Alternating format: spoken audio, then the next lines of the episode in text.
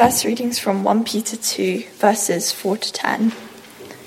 As you come to him, the living stone, rejected by humans but chosen by God and precious to him, you also, like living stones, are being built into a spiritual house to be a holy priesthood, offering spiritual sacrifices acceptable to God through Jesus Christ. For in Scripture it says, See, I lay a stone in Zion, a chosen and precious cornerstone, and the one who trusts in him will never be put to shame. Now, to you who believe, this stone is precious, but to those who do not believe, the stone the builders rejected has become the cornerstone, and a stone that causes people to stumble, and a rock that makes them fall. They stumble because they disobey the message, which is also what they were destined for. But you are a chosen people, a royal priesthood, a holy nation, God's special possession, that you may declare the praises of him who called you out of darkness into his wonderful light. Once you were not a people, but now you are the people of God. Once you had not received mercy, but now you have received mercy. So the second reading is Psalm 134. Praise the Lord, all you servants of the Lord who minister by night in the house of the Lord. Lift up your hands in the sanctuary and praise the Lord. May the Lord bless you from Zion, he who is the maker of heaven and earth.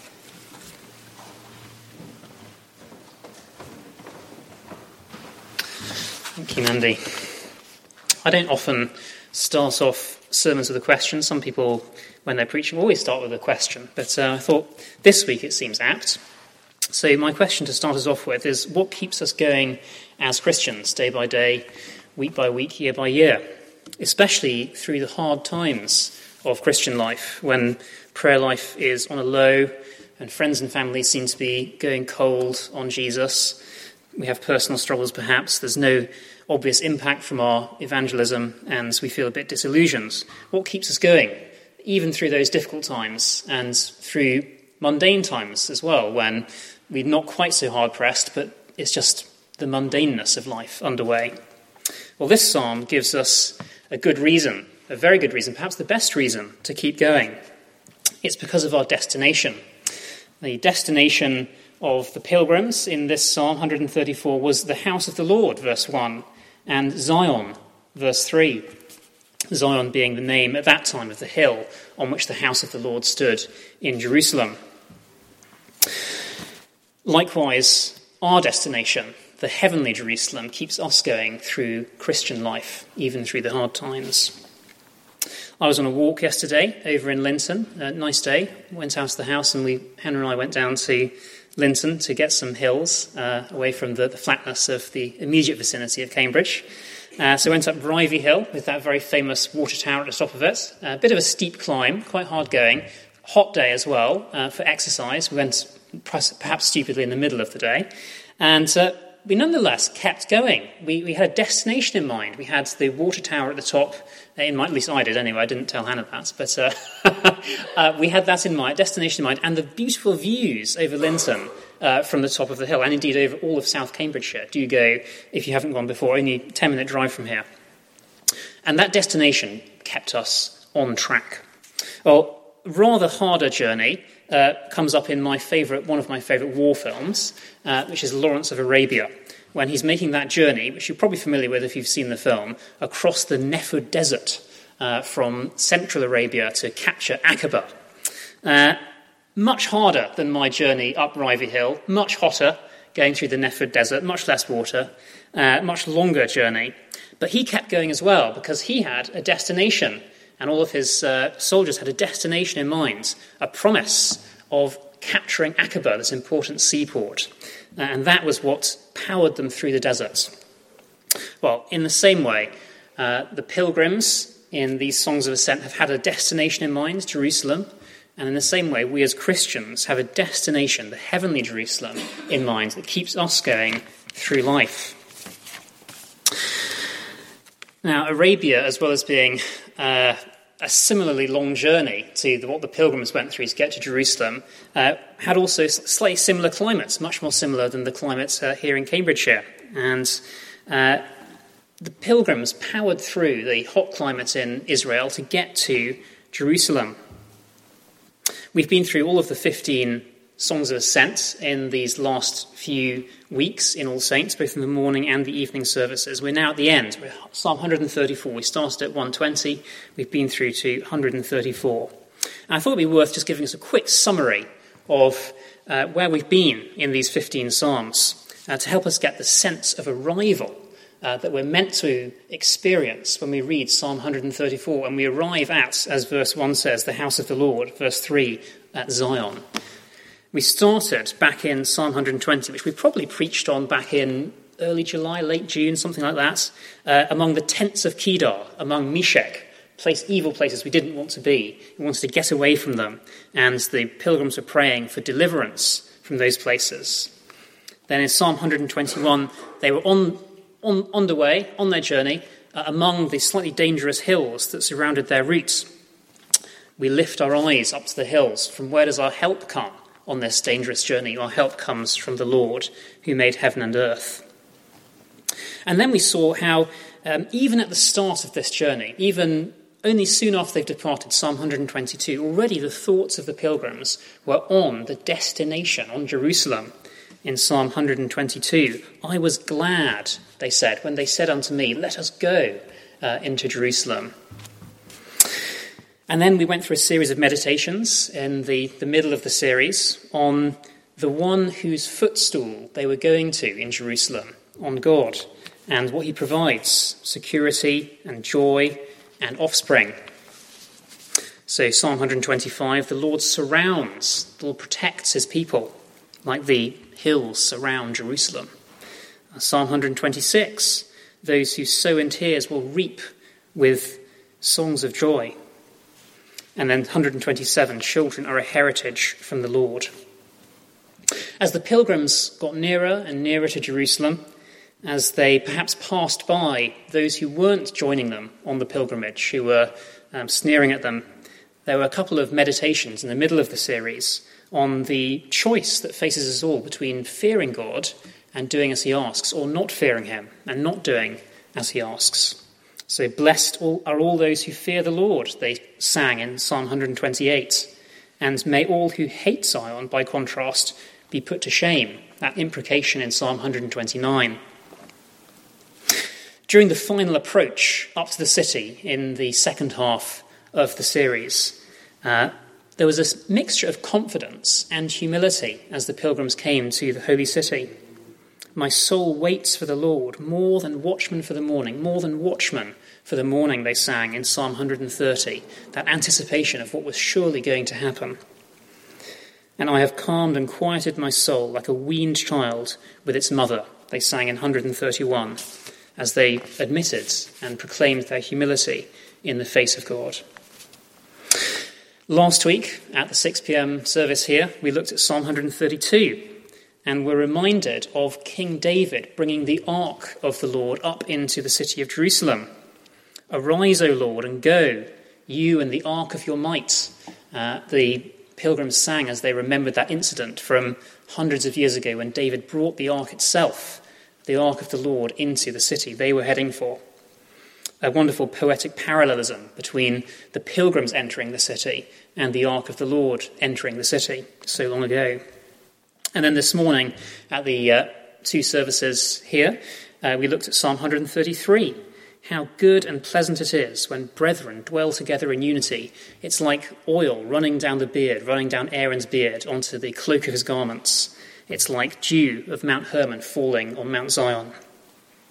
Uh, the pictures there of how wonderful it is for the tribes to be gathered together from east and west and south and north, all across Israel, and the diaspora across the Mediterranean gathered into Jerusalem, and the very obvious display of their unity as they gather there. And so we've come at last into the city, uh, through the hills, and away from the one dangerous tents of Kedar. And the dream of those gates of Jerusalem has become reality, and the security of the walls is once again experienced. There's joy of reunions of families going on all around. The Davidic entry of the ark itself has been followed and mirrored by all the pilgrims as they entered the city, and the unity of the people is enacted on a grand scale as the whole nation is gathered together in the city. And so we arrive in this final psalm at last in the house of the Lord, verse 1, in Zion, verse 3. The object, the longing of the pilgrims that has powered them through their journey to get here, because this is God's own special place, his footstool on earth. Now, these songs of ascent are not just about one journey long ago by a pilgrim or, a, all the journeys made by the pilgrims when the temple existed. To be perhaps a little bit cheesy, they're about all of life. They're about certainly all of Christian life, anyway. We have many starting points in life, but we have, as Christians, one destination. We have different sort of trials and problems that we face in life, and different joys as well along the way, but we have one objective that powers us through. We have different travelling companions along the way, but one person who we're all going to see. The pilgrims of Psalm 134 ended up at last in the house of the Lord, in the temple on Mount Zion. Standing there, as verse 1 says, in the temple courts, night by night. And likewise, Christians also end up in God's house, in his courts, in the New Jerusalem. Not simply at his footstool, with a curtain between us and him, but instead at his throne itself, with no impediment to our access to the King. What a wonderful destination, an even more wonderful destination than that that powered the pilgrims through their journey in the Songs of Ascent. It was because they knew they were going to meet with God, the living God, that they endured all those difficulties on the journey. And it's the same motivation for us.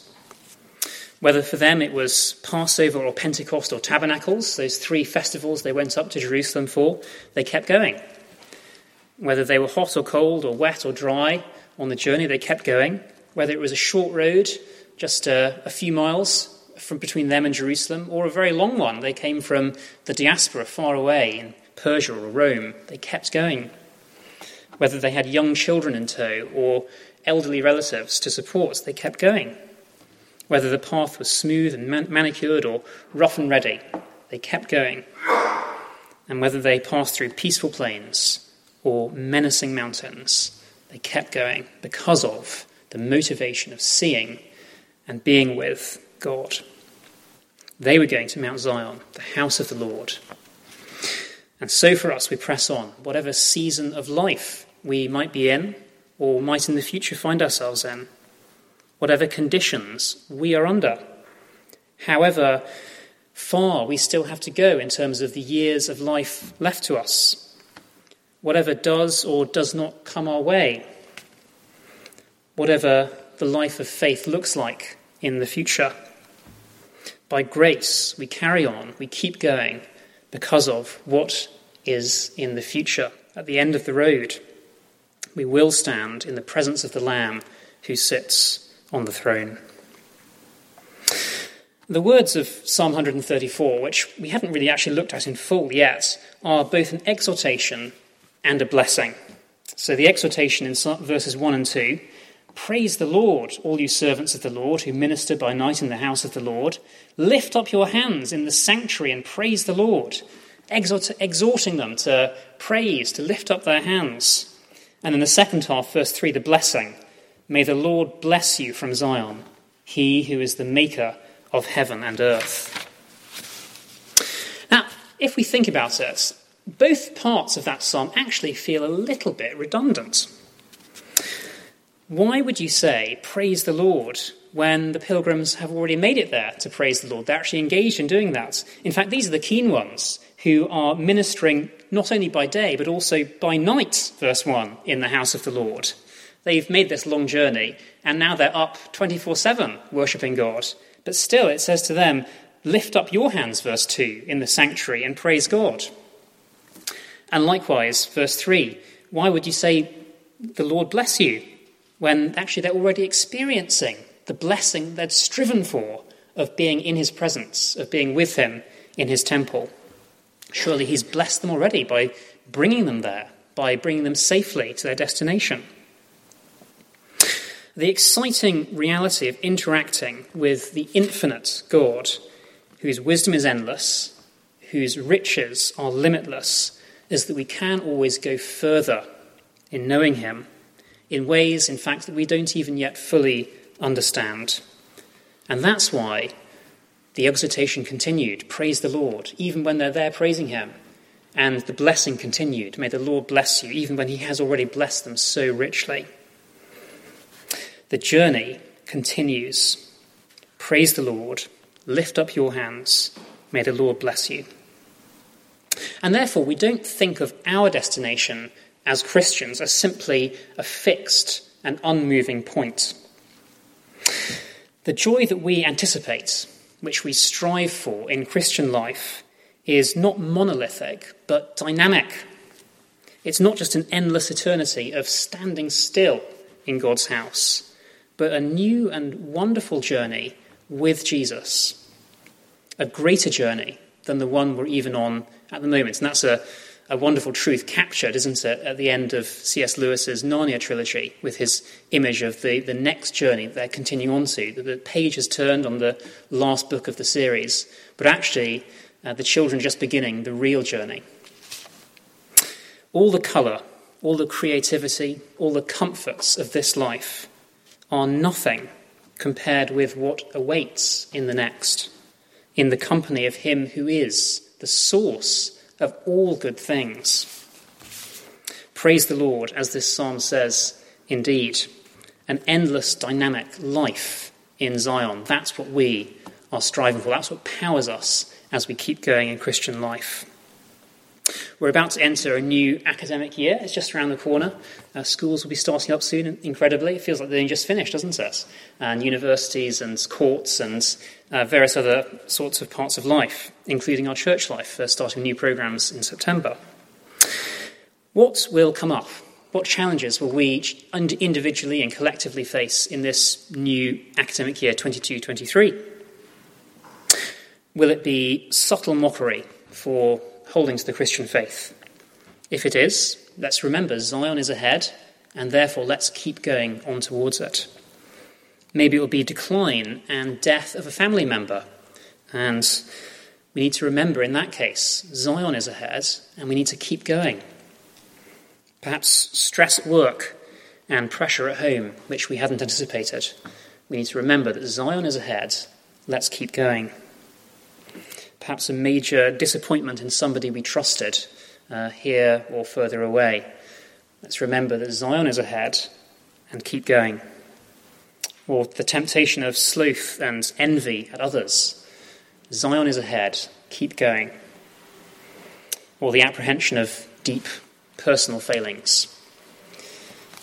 Don't look inwards, look onwards. Zion is ahead, keep going. The pilgrims in the Songs of Ascent. They made it to Jerusalem. They made it to that priestly blessing, the Lord bless you, and exhortation, praise the Lord. They stood in the courts night and day, worshipping God. And by God's grace, we also will make it to the New Jerusalem and stand in his courts and worship. Let's pray.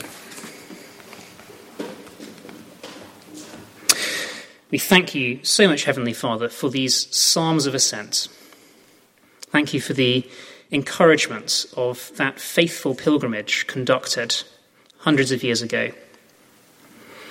Bring us also, we pray, to your city, to your eternal city, that we might join with that great multitude gathered there from every tribe and tongue and nation to praise you and to live with you eternally. Amen.